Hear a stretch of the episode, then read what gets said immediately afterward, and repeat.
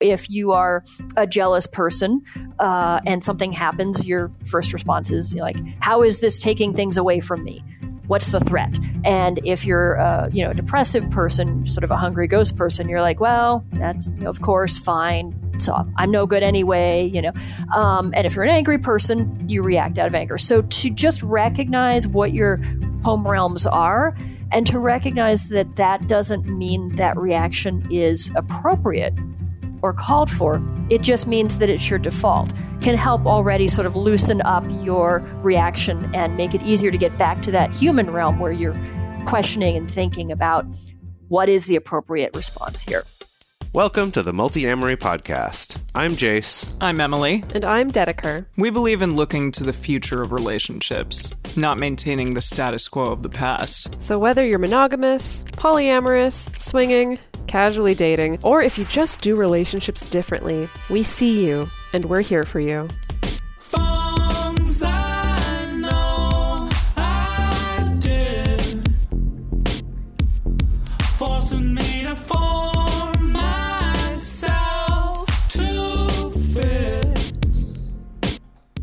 On this episode of the Multi-Amory Podcast, we're talking about habitual moods or mind states that crop up in our relationships uh, and also in our everyday lives, in our relationships with ourselves and with the world. And to help us with this topic, we are joined once again by Annalisa Castaldo. Annalisa is an associate professor of English at Widener University in Pennsylvania. She also has a master's of education in human sexuality, teaches a course on non monogamies, and is an ordained Zen Buddhist priest. And we had Annalisa on this show about a year ago on episode 222, where we talked about mindfulness, Zen, and relationships. Uh, so definitely go check that out if you haven't already. But today we're going to be revisiting some of that, but talking specifically about habitual mind states, which are kind of these places that it's easy for us to fall back into mentally and, and emotionally. And so uh, I'm really excited to get into this. Yeah. Uh, can you believe, Annalisa, that it's been a year since we last had you on? No, absolutely not. I really thought it was about six months. yeah, it feels like it was a just a really quick blip, and yeah. it was very yeah, it wasn't that long ago at all. But well, I don't know about all y'all, but you know where I was a year ago and where I am today, exactly the same. Nothing's changed. oh, super zen, super chilled out yep. these days. Yeah. Just you know, here in my house, grading papers, talking to friends. It's all the same. yeah, it's all yeah. the same. It's all exactly, exactly, the same. Haven't haven't gone to a restaurant in a month. Like it's about the same oh. as where I was last time. Well, yeah, I know. Oh, I yeah. So, for those of you who are tuning in currently, or maybe tuning in in the future, we are currently recording during the COVID crisis. We're going to try to not be talking about only that today and try to be talking about stuff today within a lens that is relevant to times when we're not in a pandemic as well. Um, but, Annalisa, I am curious to talk to you about, and actually, I kind of want to hear about this from all of us, but what has this particular period of isolation taught you about? yourself and your relationships? Well, about myself, um, uh, it has taught me to embrace who I am because I'm an introvert. And uh, as I think I mentioned last time I was talking to you, I have rheumatoid arthritis. So when I have flares, I tend to spend a lot of time at home. And I'm like, welcome to my world, everyone. Mm. um, so the adjustment for me has been more about moving my classes online, which was. Mind blowing. I'm not a techie person. And suddenly there I am running Zoom classes and messing up in every way possible uh, and also helping to build a virtual Zendo. I, we took uh, hmm. Soji Zen Center and moved it all online. Wow. wow, wow, that's amazing. What what has that been like? Um, interesting. Uh, we we figured out how to do virtual sittings and to give Dharma talks virtually, and it was a little shaky at the beginning, but we're doing pretty well now. Uh, and I'm very proud of my teacher, uh, Shuzen Roshi. He's 80 years old and he is in there doing interviews online wow. and figuring wow. it out. That's so Good cool. So impressed. Yeah. Oh, lovely. Yeah, gosh, there's been a lot for all of us to have to adjust to right now. And it's interesting you talk about the the arthritis thing because I have seen a lot of that online of kind of people who have chronic illness kind of being like, "Yeah, it sucks, doesn't it?" You know, mm. like having to stay in when you don't necessarily want to stay in for your own health. Yeah, absolutely. Yeah. Yeah. How are well, the two of you doing? Yeah. How- How are things going on in your relationships in, in the midst of all this? Uh, well, luckily, uh, as in terms of my primary or my sort of uh, nesting relationship, Alex and I have a, a lovely home with enough space for us to be uh, separate, and uh, we're managing great.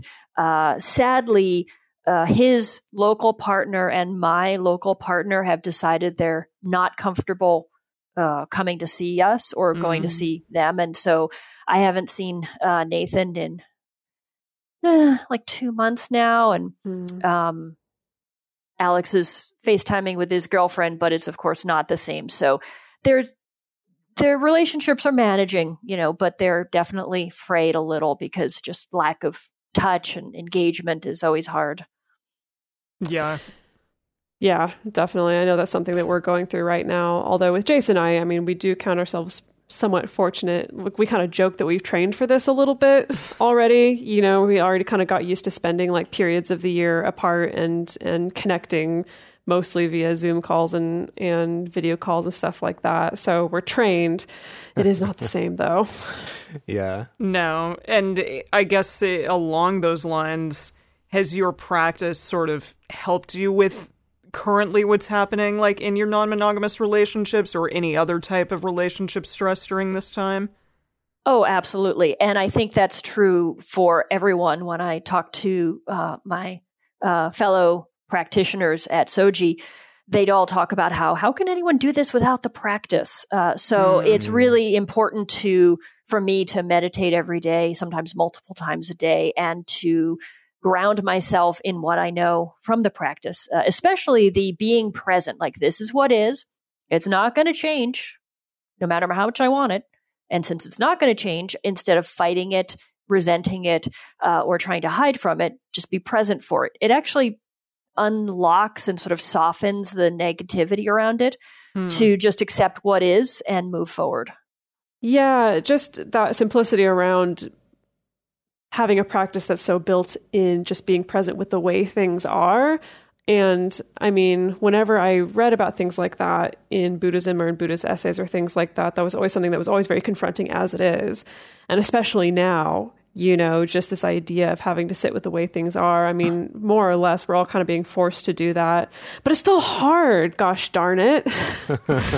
It it is, and it is even for me after I've been practicing for two decades. But I, you know, I look at Facebook posts about people protesting, and they're like, "I have to get out, and I want all this stuff, and I miss it." And I'm like, if you reorient your thinking and and think less about what you are missing or what you don't have, and just be thinking about what you do have and what is present in your life now, it, it can really help to just relax you and make it all okay Mm. Right? Yeah. or less unokay. Less I feel like a- unokay. I like that. I feel like a, a lot of what this has taught uh, me and the people around me is like what does really matter in life. And it's not necessarily like the things that you can buy or the places that you can go, but like the people that you surround yourselves with or that you like take the time to even reach out to. Uh, I know for myself, like it's given me a really cool amount of time to spend with my partner in a way that I haven't been able to probably ever in our relationship, just simply because I'm not commuting, you know, two hours a day or something along those lines. Um, so it is interesting to kind of like have that reset and that pause for sure, even in the times of greatly feeling like I'm claustrophobic and need to get the hell out of here. Yeah. I don't know if this is going to sound way too zenny, but uh, there's this idea that um, things are perfect just as they are because Mhm. they can't be other than they are. So this is what you get. Way too zen. That's Right. good advice. No, That's- yeah, I love too it. zenny. That's great.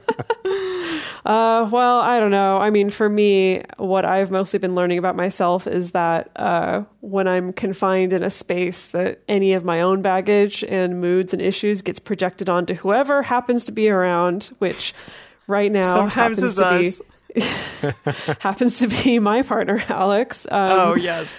I'll be having a mood and he'll come into a room and be like, "Hey, how are you doing, baby? Feeling all right?" And I'm like, "You have issues with your mother."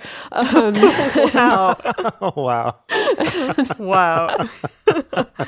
I exaggerate only a tiny bit. That's kind of how it feels. That's what I've been learning about myself is that, um, I, I mean, really, though, that so often when I'm annoyed with what a partner is doing or a partner's behavior, that it feels like nine times out of 10, it's not actually their behavior. It's more of something that's going on inside me that's just kind of decided to latch onto that behavior is the reason why. Um, Mm. So that's been cool.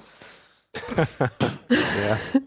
Good learning. At least experience. you're acknowledging it, Dedeker. Yeah, I'm working. I'm working on it. It's a practice. It's always a practice. Indeed. Yeah, I, I was noticing an interesting thing recently because I was thinking about like being introverted versus being extroverted and how, you know, in some ways, introverts are now like, haha, like now I'm the one who's well adapted to the world, as opposed to before, where at least for me, I always kind of felt like extroverts were the ones who were the well adapted ones to the world, and I was the one who kind of had to overcome this difficulty. I- think there's an element of that, but what it's led to me though more recently, like as this has gone on longer and I've talked to more people about it, it reminds me a little bit of what we talk about with jealousy, where people will put this label of jealousy on a whole host of feelings, on a whole host of different feelings. And that I feel like a similar thing, I've noticed myself doing a similar thing, and I think other people are doing this as well, of like putting this kind of general label of whatever you want to call it, like claustrophobic or um, lonely or, you know, something that we're putting that label on it when maybe it's like if you really examine it and look at what are the individual pieces of this, that it might not be just this one feeling. So like for example, I found that as as an introvert and part of what being an introvert means has to do with your threshold for how much stimulus you can handle like how much st- stimulus is uh you know energizing for you versus what's taxing for you and i found for myself doing like the multi-amory hangouts twice a week and having you know calls with dedeker and emily and talking with my friend eric and you know all this kind of stuff. I've actually found days during this isolation when i'm literally in a house by myself for a month now at the time of this recording that I'm finding times where I'm like, I want the world to just go away because I'm overstimulated, which is a feeling hmm. I would normally have if I was doing a lot of social engagements or I was at work around a lot of people. And realizing, like, huh, that's a feeling that I associated with not this. You would think I wouldn't ever be feeling that, hmm. but kind of realizing, like, oh, okay, it's not quite so simple as just like, are you around people or are you not? And I'm getting maybe more being around people than I'm comfortable with sometimes. Yet the touch side, yeah, I miss miss touching or cuddling or things like that. But it's kind of I don't know, I guess I found it helpful to kind of tease those apart so I can at least identify this one thing rather than just this like I feel bad and I don't know what to do about it. Yeah, yeah, that makes a lot of sense. And I think that actually sets us up to transition into talking about our main focus for today, which is habitual mental states, uh, recurring moods, or emotional states. So I'm going to give the disclaimer to our listeners that even though we are speaking with someone who is an ordained Zen priest, you don't necessarily need to prescribe to the tenets of Buddhism or of any particular faith, really. Um, you know, looking at this topic from a Zen and mindfulness perspective isn't meant to encourage anyone to convert or anything like that. Um, we're just hoping that what we can talk about today may offer a useful psychological tool for getting through the ups and downs of isolation or the ups and downs of just life in general and relationships. And so, like we said, when we first brought Annalisa on the show almost a year ago, let's look at these things through the realm of practice and practical applications to your life uh, rather than through the lens of religious or spiritual belief. Yeah. so we kind of talked about this a little bit of what we've been learning during this time of isolation, but like if you had to just real quick off the cuff be like what are the recurring moods or mental states you've been experiencing over the last month or so of lockdown? Uh, chaos. Is that a mood? That's a, I guess that's a, A mental state, state. of being? Yeah. yeah. Um, extreme frustration. I come back to on a pretty recurring basis right now. And is that I've different really- from normal life? Sorry, that's the follow up.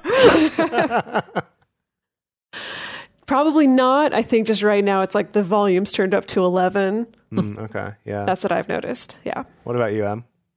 Yeah, I've been really frustrated with certain things like our nation's unemployment system, for example. Right. Yeah. Um, and just like incredibly high levels of frustration with that.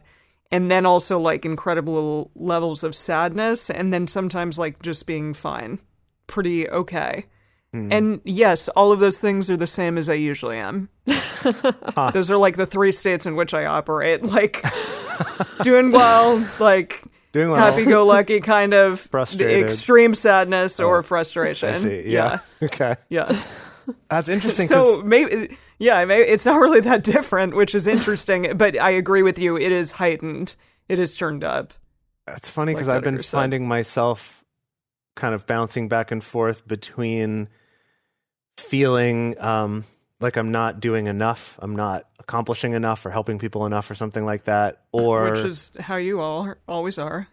Always Well- thinking that. right, and or feeling um, like super motivated and and getting a lot done, and just being like in the zone, working on things, and kind of being like, "Fuck off, everybody! I'm working right now."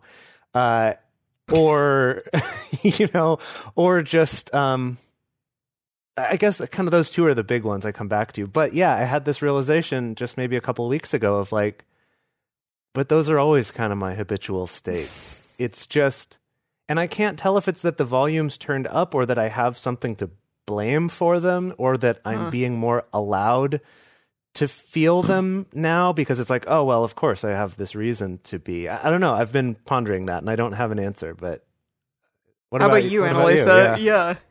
I, I have an answer. Um, so for me, Good. I've I've been uh, ping ponging back and forth between feeling fine, feeling like I'm okay, and uh, depressed.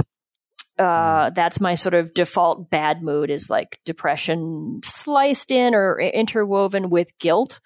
Uh, I'm I'm very good at the sort of guilt shame. I'm not doing enough. I should be doing more. Uh, why am I not helping people twenty four seven? Uh, sort of so I, I kind of go back and forth between those two uh, and i really love that you all said hey these are our normal moods they're just turned up to 11 because that's kind of exactly the point of the six realms that we have Mhm. home realms that we uh, naturally fall to and it's kind of a default reaction to things Hmm. Yeah, so so via email, Annalisa and I have been chatting about this concept from Buddhism known as the six realms. So Annalisa, can you just first maybe very briefly give us just like the surface level or like the literal rundown of what the six realms are? I will try to be brief. So, originally, this was attached to the idea of rebirth and that you, they were literally reborn into these different realms, but they work perfectly as psychological states. So, there are, unsurprisingly, six of them. Um, and they represent sort of psychological profiles. And there are, uh, what's important to understand is that there are not good or bad, they're all moments in time that you want to leave behind and move to a state of clarity rather than saying like oh i want to be in the good state or the bad state even though as you'll see in a minute some of them are much more scary than others. So there's the the god realm um, the demigod or jealous god realm the human realm actually humanity is actually a, a separate realm um, the animal realm the hungry ghost realm and the hell realm. And Okay, that last one sounds bad. it is bad, but it is again also just it's a mood that people move in and out of. So starting with that one, hell is representative of extreme anger and hatred. So Okay, yeah. The important thing to recognize we all enter that realm at certain points, like when we're watching a certain politician with orange skin, uh, talk on the news, uh, or you know, road rage. That moment when you're just like, "I want to kill you for cutting in front of me." That's an instant in the hell realm. You know, Uh-huh. so yeah, And Emily's nodding and pointing at herself in a I, very I'm pretty way. sure I'm the one who drives the most out of at least Yeah. the three of us. So yeah, I, I I have to deal with that a lot. Although surprisingly, well, not surprisingly, in the last two months, not at all. So Yeah. here we are. That is It's nice. been nice. Less hell realm for you. Yeah. Yeah. Um, so the uh, next realm up is the hungry ghost realm, which is for our culture, I think, an incredibly important one. So you have to imagine the hungry ghost in Buddhist mythology is a ghost with a tiny, tiny, tiny pencil thin neck and tiny mouth and a huge belly. So the idea is that you're constantly wanting things and never able to satisfy them. It's craving, it's clinging, it's a desperate desire to feel better about yourself. It's when you eat the entire box of cookies and then you're like, and now I need more cookies, even though I feel sick. Hmm. Um, it's uh, when you are sort of uh, you know you've you've broken up with someone because you know they're bad for you but you sit there staring at your phone for hours wanting to call just one more time just one more time and then i'll be over him you know mm. it's that sort of desperate clinging feeling that uh, is so prevalent in uh, our capitalist uncertain society yeah that makes a lot of sense yeah the the imagery of that is um it's very Miyazaki uh, in my mind. Yeah. I, yeah. I, was like, there's like a probably a Miyazaki, you know, thing out there like in spirited away that reminds me of that. Yeah. Yeah. Well, i feel like the hungry ghost i mean like you said it comes from buddhist mythology so there's like a lot of artistic depictions mm-hmm. of that. Um, but that just it feels very um, confronting because as soon as i hear that i'm like oh wait so that like all the time right? Like like every waking moment right? Is just mm-hmm. constantly like kind of can't get no satisfaction basically.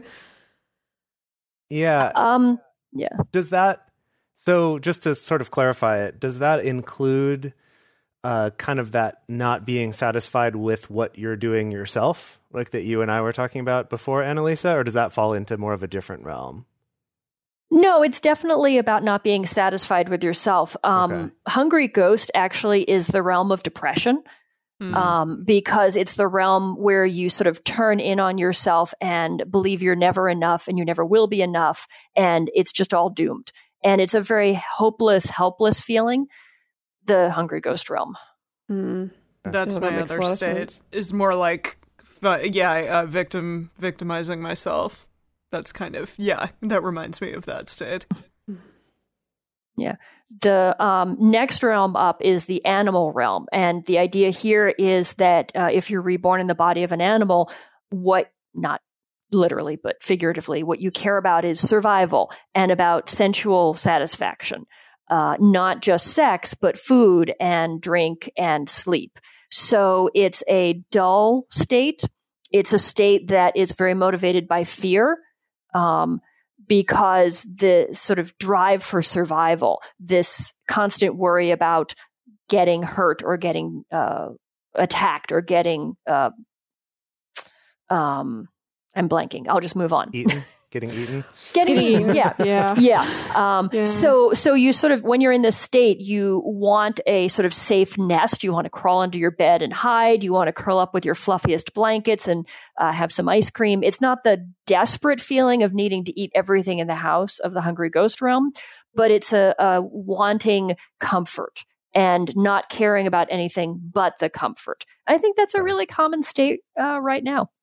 Yeah. Yeah, I was going to say that actually feels very, very familiar when it's described that way. Um, be, like it's interesting that you describe it as kind of like a dull state because I know something that's been coming up for me recently during isolation is definitely a like wanting to numb essentially where mm. it's it's kind of like on both sides of the same coin like one side being comfort and the other side just kind of being numbing you know and so it's like that focus on sensual pleasure of of sugar or video games or or drinking. a glass of wine yeah mm-hmm. drinking um, yeah. or things like that where it, it, it is kind of that wanting to just like dull which is interesting because I, I think that uh, intuitively i wouldn't have put that in the animal realm but it makes sense when you explain it that way yeah, and the other thing uh, that I want to mention here is that none of again none of these states are actually bad. Like anger can be motivating, and wanting to retreat from the world can be very important in terms of repairing your sort of mental stability. It's when we get caught up in a realm that we have problems. So these are just mm. different emotional moods, or as you said, habits of mind that as long as you're in control of them, great. If you're not in control of them, not so great. Mm. Okay, what's the uh, next one? So I actually uh, want to skip over the human realm because that's the hardest one to explain. okay. because people are okay. like, I'm always human, aren't I? What's going on? Um, so let me do the demigods and the gods, um, which uh, the demigods are, are sort of my home realm. Um, that is the uh, and and might sound familiar to many people who are interested in non-monogamy. It's the realm of the possessive, um, jealous, desiring people who want everything for themselves, who seek power, who seek good things, uh, and are jealous of anyone else who has them. Mm. Uh, and uh, although I'm not typically jealous in relationships, you put me at work and I'm like, she won an award and I didn't. Oh, what has she got? Yeah. what do I have to do? yeah, yeah, I can relate. so, so yeah, if um, if the hungry ghost realm is the depression and sort of turning inward and saying I'm not good enough, the demigod realm is the turning out and blaming everyone else. Mm-hmm. You're the ones who are making my life difficult. Right. Huh, that's interesting. So it's almost like a there's almost kind of like a going to war aspect of it mm. of kind of like yeah, like going on the attack to a certain extent or kind of going out to grab something externally from someone else rather than I guess like the hungry ghost kind of just chipping away at yourself internally. Right. I mean, the hungry ghosts are ghosts. They don't have the ability to get things. They can just sort of hope somebody gives them something. Is there's actually a, a Buddhist chant where we uh, dedicate food to the hungry ghosts. Um, huh. But but the uh, demigods, yeah, they're going out and attacking and trying to and um, take things from well, mostly the gods, uh, gods, demigods, and uh, they are constantly sure that they don't have enough stuff and that that's because other people are hoarding it. Hmm. hmm. Right. So rather than than kind of feeling like I'm not good enough, it's like I was just dealt a bad hand, or like if it well if I had what they have, then I'd be fine, or like if I yeah. once I get to that, then I'll be okay.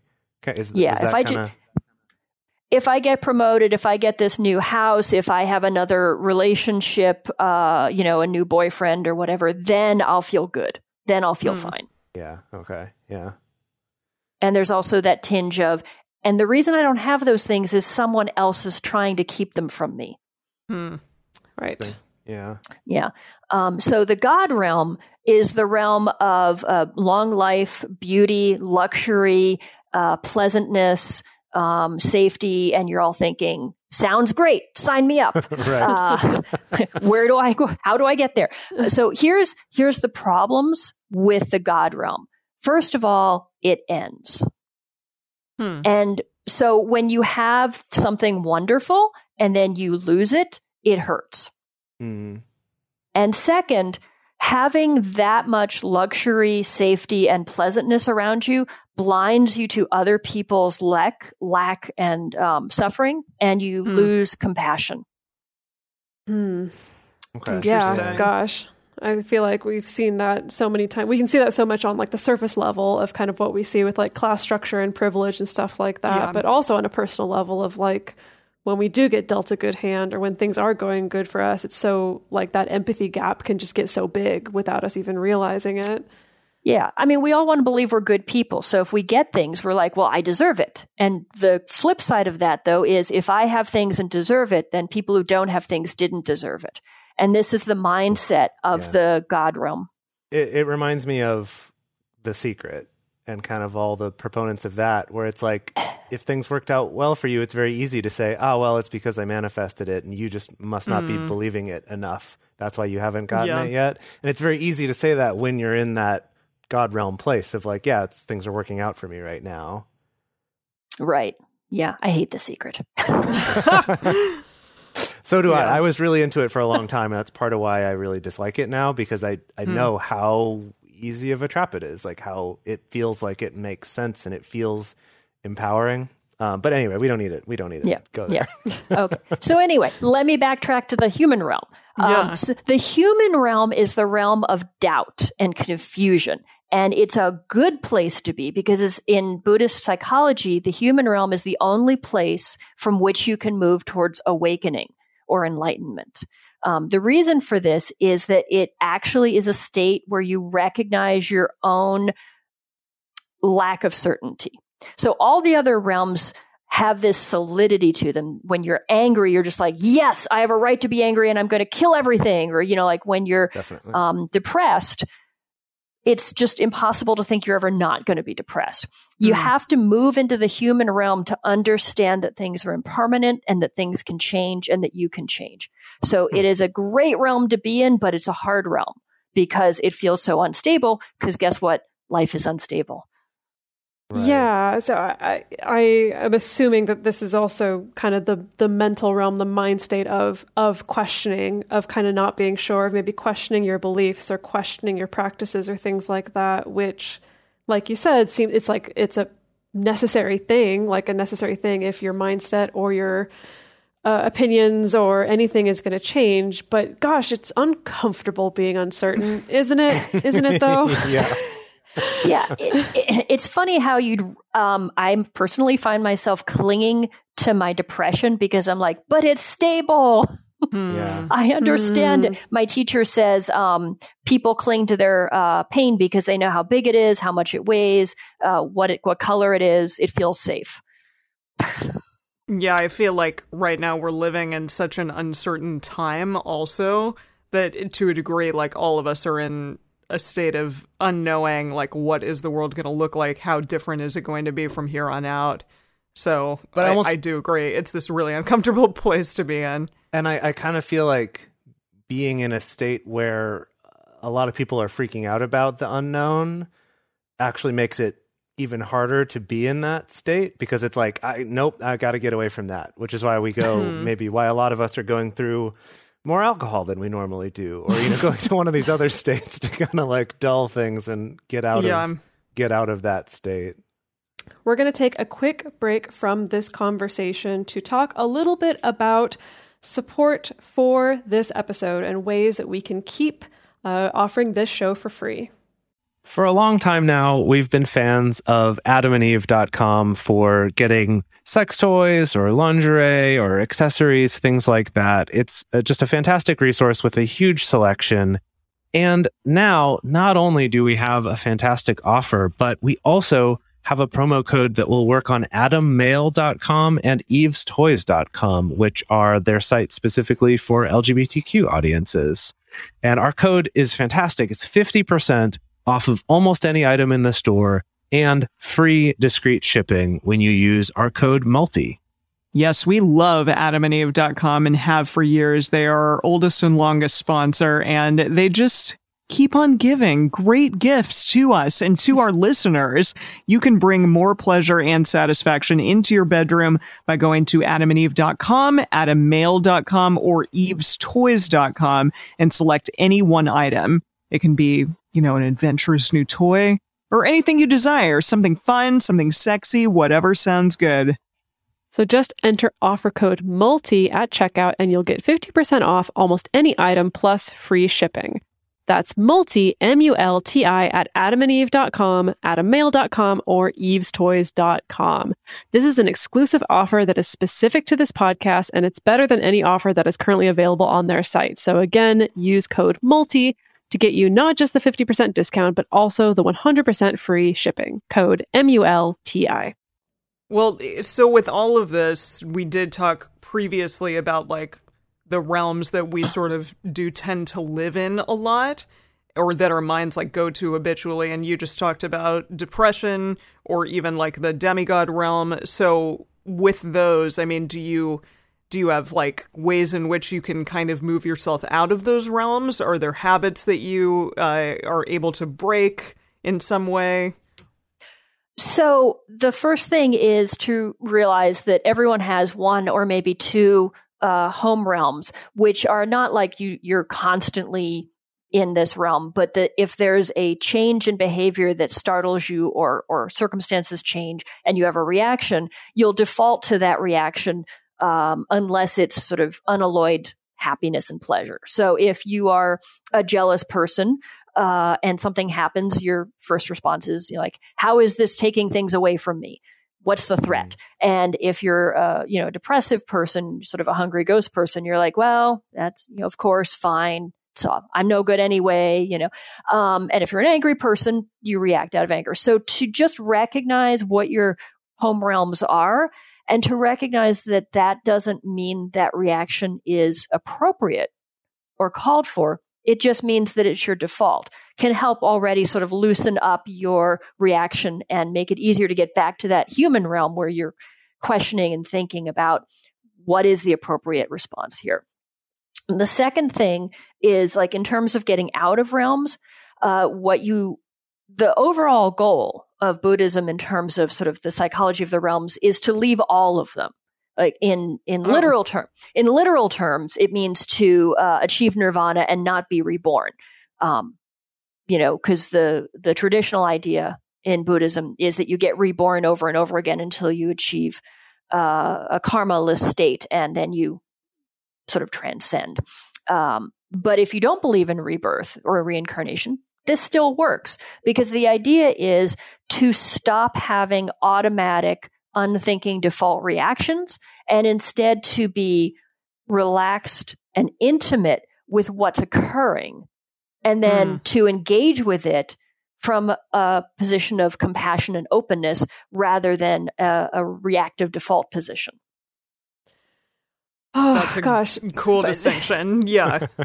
yeah, but it's kind of like you, like your first step is needing to be able to step outside of yourself and see that this is a thing at all, you know? Cuz I know mm-hmm. that's definitely something for me is that like um everything's great when things feel in control and you feel like you can predict what's going to happen. You're in your routine, everything's going along fine. And then the moment something unexpected happens, um, you know, that's when it's so easy for the default to just come rushing in and it feels so solid. That's the thing is like uh, that I've noticed you talking about a lot is that there's such a solidity to it. And so I'm wondering, like, what would be some practical advice for our listeners of being able to even cultivate that ability to like step outside yourself and even notice? And then once you notice then what do you do? Because i know that sometimes i get hung up on like oh i noticed that thing. Great i noticed it. Now i'm going to get right back into it. Sometimes I know it's so great. You're like, oh, I'm doing that thing. I like that thing. I'm go- I'm going to do the thing plus. Um, yeah. So the first step is if you whatever model you use, this model or some other model, to recognize what your default patterns are. And then to be kind to yourself when you realize you're in the middle of them. Because for years and years, you're going to be in the middle of them before you realize. It takes so much training to see a default mode coming and sidestep it. And according to my teacher, you never 100% get there. So you just learn earlier and earlier to catch your mode. Um, the thing I, I personally find most useful is uh, to ask myself, what is true right now? Um, that question can often sort of stop me in my tracks. So, like, say I'm, well, I'll, give you a very specific example. When this whole uh, sheltering in place, quarantine, etc. stuff started, uh, I, um, Alex and I both teach. His school decided to take a week off, just cancel classes for a week. my school went right into teaching. So for a week, I was like, spending hours putting stuff online and figuring out how to run classes, and he's playing computer games.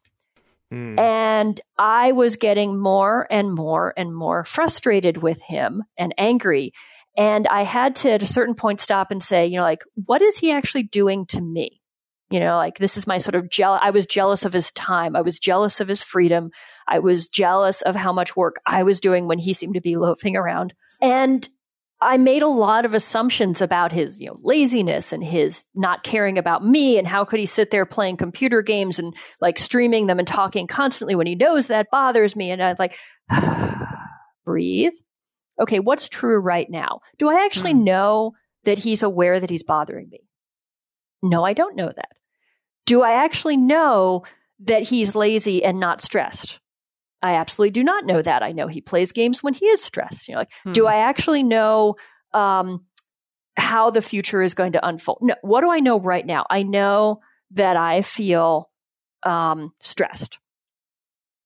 What do I do about that? Regard like not expecting Alex to fix it, not expecting the situation to change. How do I deal with that right now? So, like, just asking myself, what do I actually know for sure? What is true at this very moment? And a lot of times, this very moment is actually really pretty good. I mean, I'm like, I have a nice house, I have cute cats, I'm safe, I'm warm. Um, why am I so upset at this mm. at this one second in time? Why am I so upset? So then it makes sense, like you said, that like you have to come to that place of doubt and questioning 1st mm-hmm. in order to be able to get out of that like jealous, envious, competitive mind state. Oh, I feel yeah. like I need to go crawl up in a corner and think about some things. No, I love that though. Jeez. So you're going to the animal realm in response to this, Dedeker? uh, yeah, I guess that would count. I guess going to a cave probably counts as a pretty animal thing to do. Right.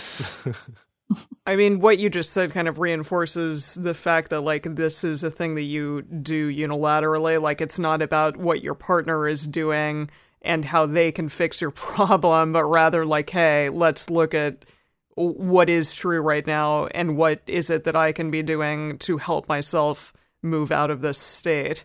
So that's that's really great and a great thing to think about regardless of the situation. Yeah, I'm sort of a hardliner when it comes to relationships. Uh, I, I really truly believe that in every circumstance, your emotions are your own. They're not caused by other people. Um, and that's not to say you should be this perfect person who never gets upset. It's just that it's it's in your decision, your mind, your control, how you deal with things. Um, and maybe at the moment you deal with them in a default sort of um, lizard brain way, and maybe that's what you need to do. But when you calm down, maybe what you need to say is not, you know, this person is abusive, but I don't want to be abused anymore. I'm out of mm. here. You know, so and and of course there are very practical let me you know quickly say there are very practical reasons why people can't leave abusive relationships sometimes and I'm not at all discounting that. Uh, but in mo- many circumstances where people hurt each other, it's either person can just say, that's it. I'm done with this and I'm I'm walking away. As opposed to if you would just change, then I would be happy.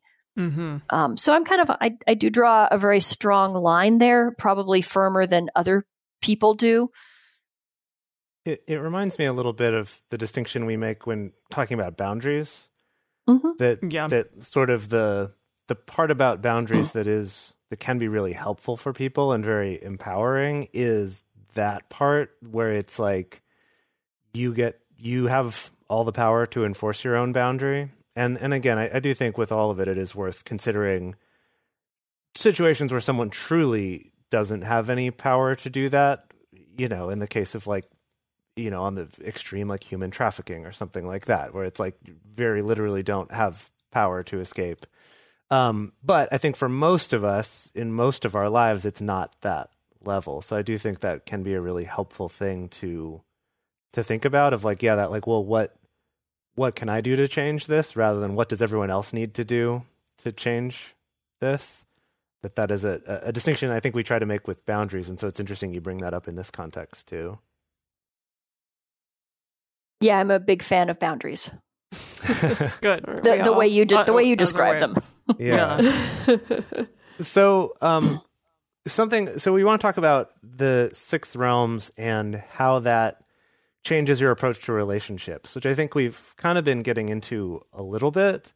And so, I guess I was something I was curious about is you mentioned that most of us will have one or maybe a couple of these that tends to be our default to go to it seems like there could be something really helpful in identifying that about ourselves to maybe I don't know, maybe make it easier to notice when we're going into it. Um, I was just curious about kind of that that part of the process.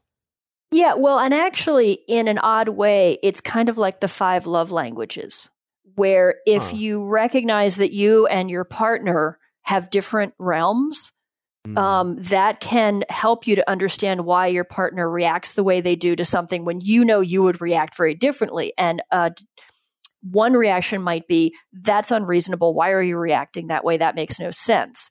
But mm. if you're like, oh, my partner is a, you know, a God person and, you know, like just wants to be safe and luxurious and, and will do anything to have that sense of um, luxury and uh, pleasure, and the um, and your realm is uh, maybe animal realm, and those seem similar, but if you recognize the differences, you see that you know, like, and I I mention this because sometimes Alex will be like, "Why did you eat all the cookies?" And I'd be like.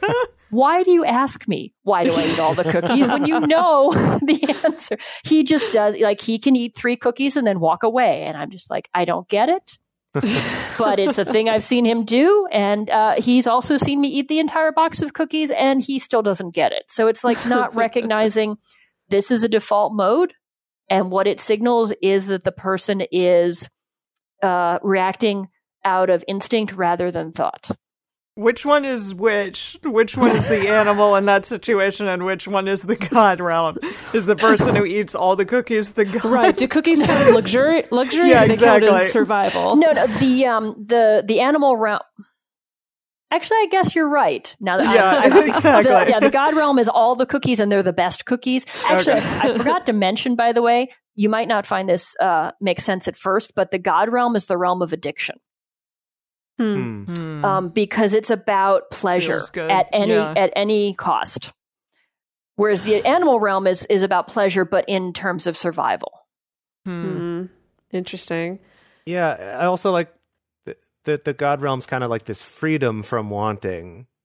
Also seems like this opposite from the hungry ghost, which is about craving all the time. But I could see on the surface those might look similar, where it's like in the God realm to be free from wanting, I'm just going to indulge in all these luxurious things. But then in the hungry ghost realm, it's like I'm grabbing all these things because out of like a sense of desperation. That's like the motivation's different, even if it might seem like the thing you're doing is the same. Yeah, and you can even break it down. into like the hungry ghost realm is the craving you have before you get the hit. Like, um, I, I know I keep talking about junk food, but it's my thing. it, it so is. And so, like, I can feel like a physical uh, craving in my body when I want chocolate and don't have it. Hmm. Once I eat it, there's this sort of sense of relaxation and luxury and uh, peace. And uh, I keep eating to reproduce that feeling, which is a sort of an addictive model. And so I move from the hungry ghost realm to the god realm if I can get to the store. Uh, but I bypass the human realm where I might say, is eating an entire box of cookies really going to help you with this problem? Right. Interesting. Okay. Yeah, so so looking at all these and thinking about this particular psychological model, I mean, I feel it's pretty easy to see the ways that people who are pursuing like non-traditional relationships or non-monogamous relationships can think about this. I mean, I think in non-monogamous relationships we're often faced with um you know things like attachment crises or plans changing or really um having a complete reversal of of our thoughts and values around a particular thing, having childhood baggage come up, like all having trauma come up, like all kinds of things can come up. These things that can really kind of knock you off your balance, and so it's really I think easy to understand how you have a lot of opportunities to see like, ooh, what's my default in this situation? I know for myself personally, I think about times when I've been at home and my partner's been on a date, like and for me these days mostly that's okay but like times in the past where sometimes that's not been okay and literally seeing myself go through literally all of these states you know going through the anger going into the craving going into the jealousy then going into the the cookies and then going into the wine. And then i think for me often i think my manifestation of the god realm is the like detaching and wanting to just be above it all and pretending like it's not affecting me at all. I, I like that feels like that would fit into kind of that that particular realm, if that makes sense. it does. Like yeah, the- the sort of- yeah. Spiritual bypassing, like, oh well, I'm I'm so above Oh, all yes. this. Like, can Yeah. actually Oh, itself yes. be a be a, a state that you can A habitually whole go to. thing. A Oh, whole yeah. thing. Yeah. Yeah. So I do find uh, I mean, it makes sense that what I find myself often telling my clients, especially clients where it's like they're going to go through their first time with their partner being gone for an entire night or for a sleepover or whatever, and it's you know they don't know how to deal with the time alone. That I have found often. I end up telling people just to expect that you're going to go through a bunch of different moods, you know, and kind of need to be there to on your feet to expect that. But it kind of makes sense that um, this is a model that maybe matches up with that. And one of the things that I find to be really useful about it is casting your moods as realms that have these little pictures attached to them, you know, the animal realm, the god realm automatically distances it a little. It's not hmm. you're not mm. feeling, you know, like I'm I'm angry. No, I'm I'm in the hell realm. Like that's a thing you're in that you will then get out of. And so it by the very act of trying to figure out what realm you're in, you provide a little bit of distance to allow yourself to then crawl out of whatever realm you end up in. And I find that to be very useful in these circumstances where, especially uh, in relationships, where it can feel kind of life or death. You know, it can feel like the emotions are so powerful because this is bonding and connection and intimacy. And if you lose that uh, as human beings, if we lose that, we die. And so it can feel really important and not at all um, uh, optional, not at all something that might fade. And the emotions can just be overwhelming. But if you say, oh, I'm in the hungry ghost realm and I'm craving a sort of intimacy to show that I matter. It's like, okay, well, if I'm in a realm, I can get out of a realm and let mm-hmm. me think mm-hmm. about how to do that. It, it's a, it's a neat trick. You're not an angry person. You're maybe just like angry right at that moment or something along those lines. Mm-hmm. I like that. Yeah. Yeah. It, it reminds me of something that I learned years ago from a, from a guy who teaches, uh, prana energy work. It's like a one of the one of the many modalities of energy work stuff. Um, but specifically, the thing he was talking about was um, changing from identifying with our feelings as like they define me versus I am feeling that feeling. Like he talked about being hungry, for example, and that we say like I am hungry, as in like the the thing of being hungry like i am that that is me right hmm. uh, just it's kind of built into our language that way as opposed to i'm feeling hungry and even though the the meaning's the same that he was kind of talking about how you can you can have more sort of control over your feelings by distancing yourself from them in terms of like whether you think that is your identity or not like whether it's like i am I am anger incarnate, right? Or I'm in the angry realm. And I actually like the realm thing. It's maybe easier to kind of conceptualize it than just saying like, oh, I'm feeling it rather than being it. I, I like that of kind of having that moment of like, which realm am I in? Because it it's more clearly like, oh, I'm I'm in it. So like, yeah, it's big, but it means I can also get out of it. I like that as a mm. way of thinking about that. Yeah, and the other thing um, that is useful to sort of think about with the realms, especially in terms of relationships, is to recognize when you say, you know, I'm in the hell realm, um, no one put you there. You know, you wandered into it yourself. Uh, so you can also take yourself out of it. And I think um, a lot of times people who are especially new to non monogamy, their partner goes out on a date and the it feels bad being at home. You know, it feels threatening or you feel unimportant or you feel insecure and you don't want to feel that way. And so you say, you know, like, well, if my partner would just check in, like, your partner might check in, you might still be in the hungry ghost mm-hmm. realm. Um, the important thing is to recognize that everything, everything is impermanent. And, and this is sort of a,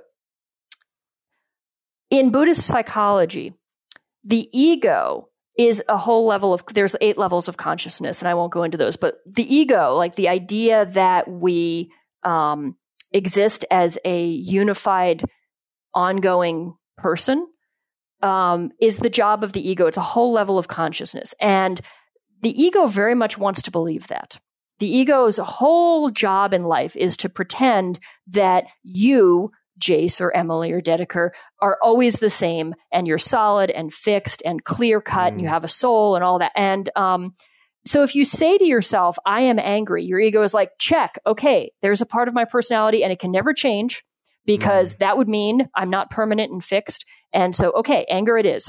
And I think when we cling to feelings, um, long past the point where we should maybe get over them.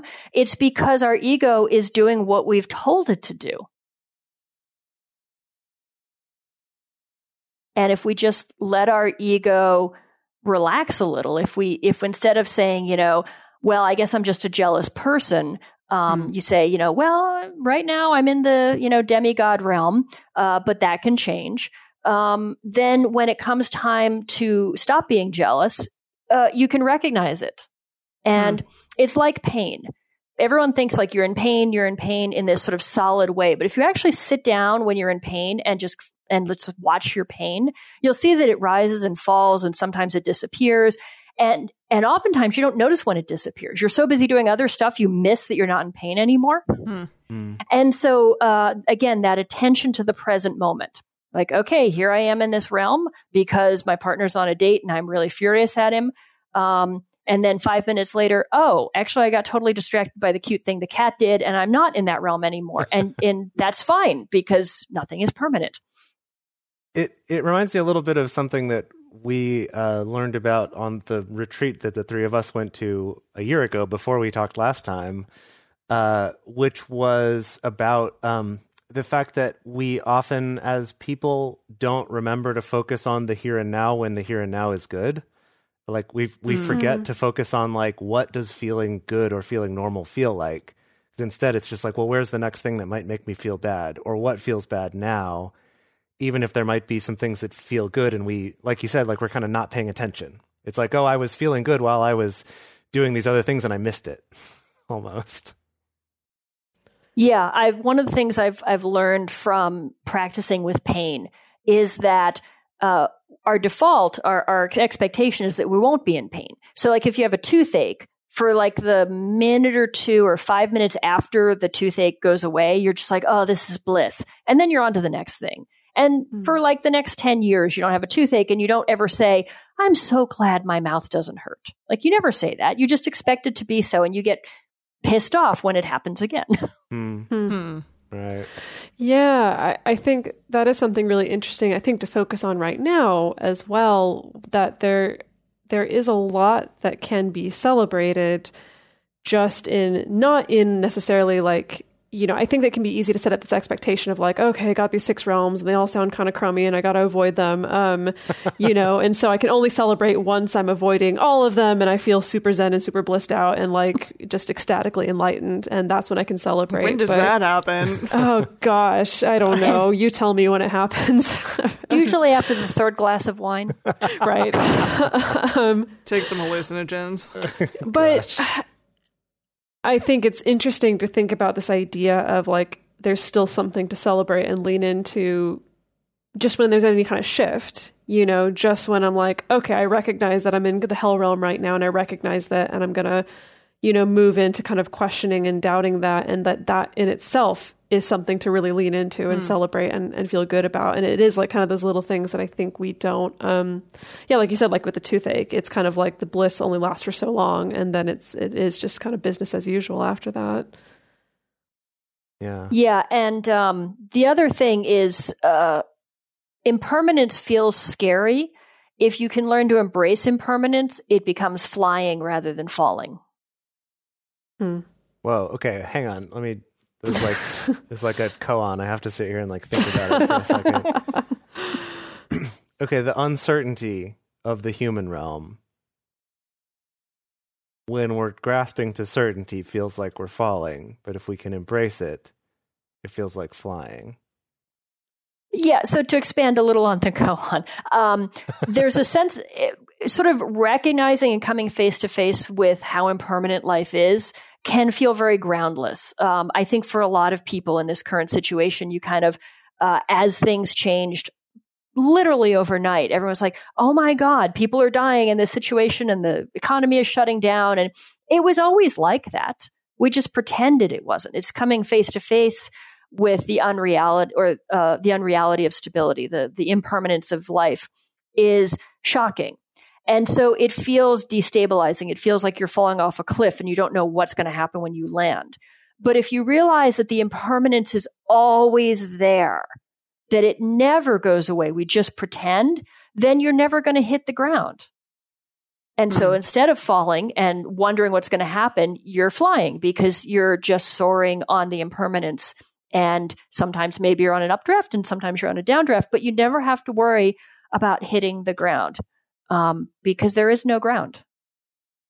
Well, it reminds me, I mean, to bring it back to just the the relatively small scope of relationships, um, you know, relative to just kind of the big expansiveness of like uncertainty of the universe. Um, but you know, I think something that we do say on this podcast, something I find myself saying a lot to clients and and reminding myself of also is that especially when it, when you're in a relationship that's very non-traditional that colors outside the lines you know it can be really scary to feel like oh gosh i don't have a script for this situation. Like no one has socialized me. No one has taught me the rules of how i navigate a friendship with my metamor. No one's taught me the rules of what happens when my partner does this thing unexpectedly that disappoints me you know whatever. Um, that it's like not having the script for how this particular kind of relationship is necessarily supposed to go can be really terrifying, but also really empowering at the same time because it does mean that there is this expansiveness, this freedom, this ability to start crafting and writing your own script. And maybe it's not necessarily a perfect analog, um, but but at least that's what it reminds me of with with yeah, relationships. I think it's a great uh, analogy or, or, connection or analog, um, and it reminds me uh, one of the um, so in the lineage I'm in, there's a, um, uh, Zen peacemakers, and they have three tenets. And one of the tenets is not knowing is most intimate. And what that means mm-hmm. is hmm. that if you go into a situation without scripts, without sort of expectations, but you really engage with what is actually happening, then you become intimate with it. So if you can enter into this non traditional relationship and say, I don't know what's going to happen, but we'll make it up as we go along. And I trust my partner. Um, and, and we're going to work through this together in an honest, vulnerable way. Then you really connect. Even if bad things happen, you really connect. Whereas if you go in saying like, "Oh, I know how we're supposed to do non-monogamy, it's supposed to look like this," and and if you do this thing, it's bad. And when people set up rules ahead of time, it's all about thinking they know when they really don't. That's a great thing to say to people who are constantly reading up and trying to like do all the research beforehand for years and years before they actually like take the plunge. I love that. I think right. that's that's a great note to tell to those of you out there who are maybe still in the waiting game, in the like, let's research more about this game. Yeah, so stop listening to this podcast. Get out there. And Not saying that, just, just saying keep listening for more yeah. quotes like that from Annalisa. I mean, of course, you know, some knowledge and research is is obviously good. I'm a scholar. I spend my life researching. That's what I do. but at a certain point, you have to have the experience, and the experience it, there's a saying, I keep doing this to you, I'm sorry, but there's a saying in Zen, reading the menu is not eating the food. Hmm. Hmm. Yeah, that I think that applies to a lot of um, people who are new to non-monogamy who do kind of want to they read all the menus, which in non-monogamy the menus are very long books for the most part. Uh, very, very, Dedeker. very long menus. Dedeker. Who keeps writing these long ass menus? I... Well, it certainly applies to me right now when I walk to the grocery store and I, I wistfully look at the menus of all these shuttered restaurants, just being like, oh, man, that sounds great. I'm sad about it, yeah. yeah. Oh, man. Um, all right, so we're kind of coming up on time here, but Annalisa, if people want to find either more of you or more of kind of res- resources for this. If they want to learn a little bit more um, about some of these principles and things where should they go to get that? Uh, well i um, first of all you could go to sojizencenter.com um, s-o-j-i Zen Center, all one word, or if you just search Soji Zen Center Philadelphia. Um, that's my home sangha. That's my teacher. Uh, right now, we're doing virtual sits, so you could sit with us from anywhere. Um, I find that Lions Roar, uh, lion like the animal, R O A, you know, oh. um, Lions Roar. It's a magazine. Um, so that's a, a, thing in yoga. I was like, like lions breath. Right. Oh, okay. exactly. So, it, no, no, it's the name yeah. of the of the Buddhist cool. magazine, and I find their articles to be uh, really good, non-denominational. They're not just Zen; they're they're Tibetan and Vipassana and all that. But they have a really nice, clear way of putting things. And I'm not being paid to say that, but I just have always liked um, their stuff uh, for beginners. Um, you know, mm. I'm more like, and now that I know all this stuff, let me read the hardcore Zen sutras. But right. don't don't do not start there. Definitely don't. Yeah. yeah. Yeah. So we are going to move on. Uh, we're going to still keep Annalisa on the line to talk with us during our bonus episode, which is available to our Patreon supporters. We're going to be talking a little bit more about Zen principles, Buddhist principles that can help during this time as well as in your relationship. Specifically, we're going to be talking about a concept known as the five remembrances. So if you're a Patreon subscriber, stick around for that. And for all of you, we would love to hear your thoughts. What has been helping you during this time? Uh, listening to this explanation or this interpretation of the six realms, does it make sense? What are kind of your default mind states and emotional moods that you tend to default to during this time or just in life in general? Since we learned it's basically the same. Um, so, the best place to share your thoughts with other listeners is on this episode's discussion thread, which is in our private Facebook group or Discord chat. You can get access to these groups and you can join our exclusive community by going to patreon.com slash multiamory. In addition, you can share with us publicly on Twitter, Facebook, or Instagram. You can email us at info at multiamory.com. Multiamory is created and produced by Jase Lindgren, Emily Matlack, and me, Dedeker Winston. Our episodes are edited by Mauricio Balvanera. Our social media wizard is Will McMillan. Our production assistants are Rachel Shennework and Carson Collins. Our theme song is Forms I Know I Did by Josh and Anand from the Fractal Cave EP. Full transcript is available on this episode's page on multiamory.com. Life's better with American Family Insurance because our home policies help protect your dreams and come with peace of mind. Save up to 25% by bundling home, auto, and life. American Family Insurance. Get a quote, find an agent at amfam.com. Products not available in every state. Discounts may not apply to all coverages on an auto or home policy. Discounts do not apply to life insurance policies. Visit amfam.com to learn how discounts may apply to you. American Family Mutual Insurance Company SI and its operating companies American Family Life Insurance Company 6000 American Parkway, Madison, Wisconsin.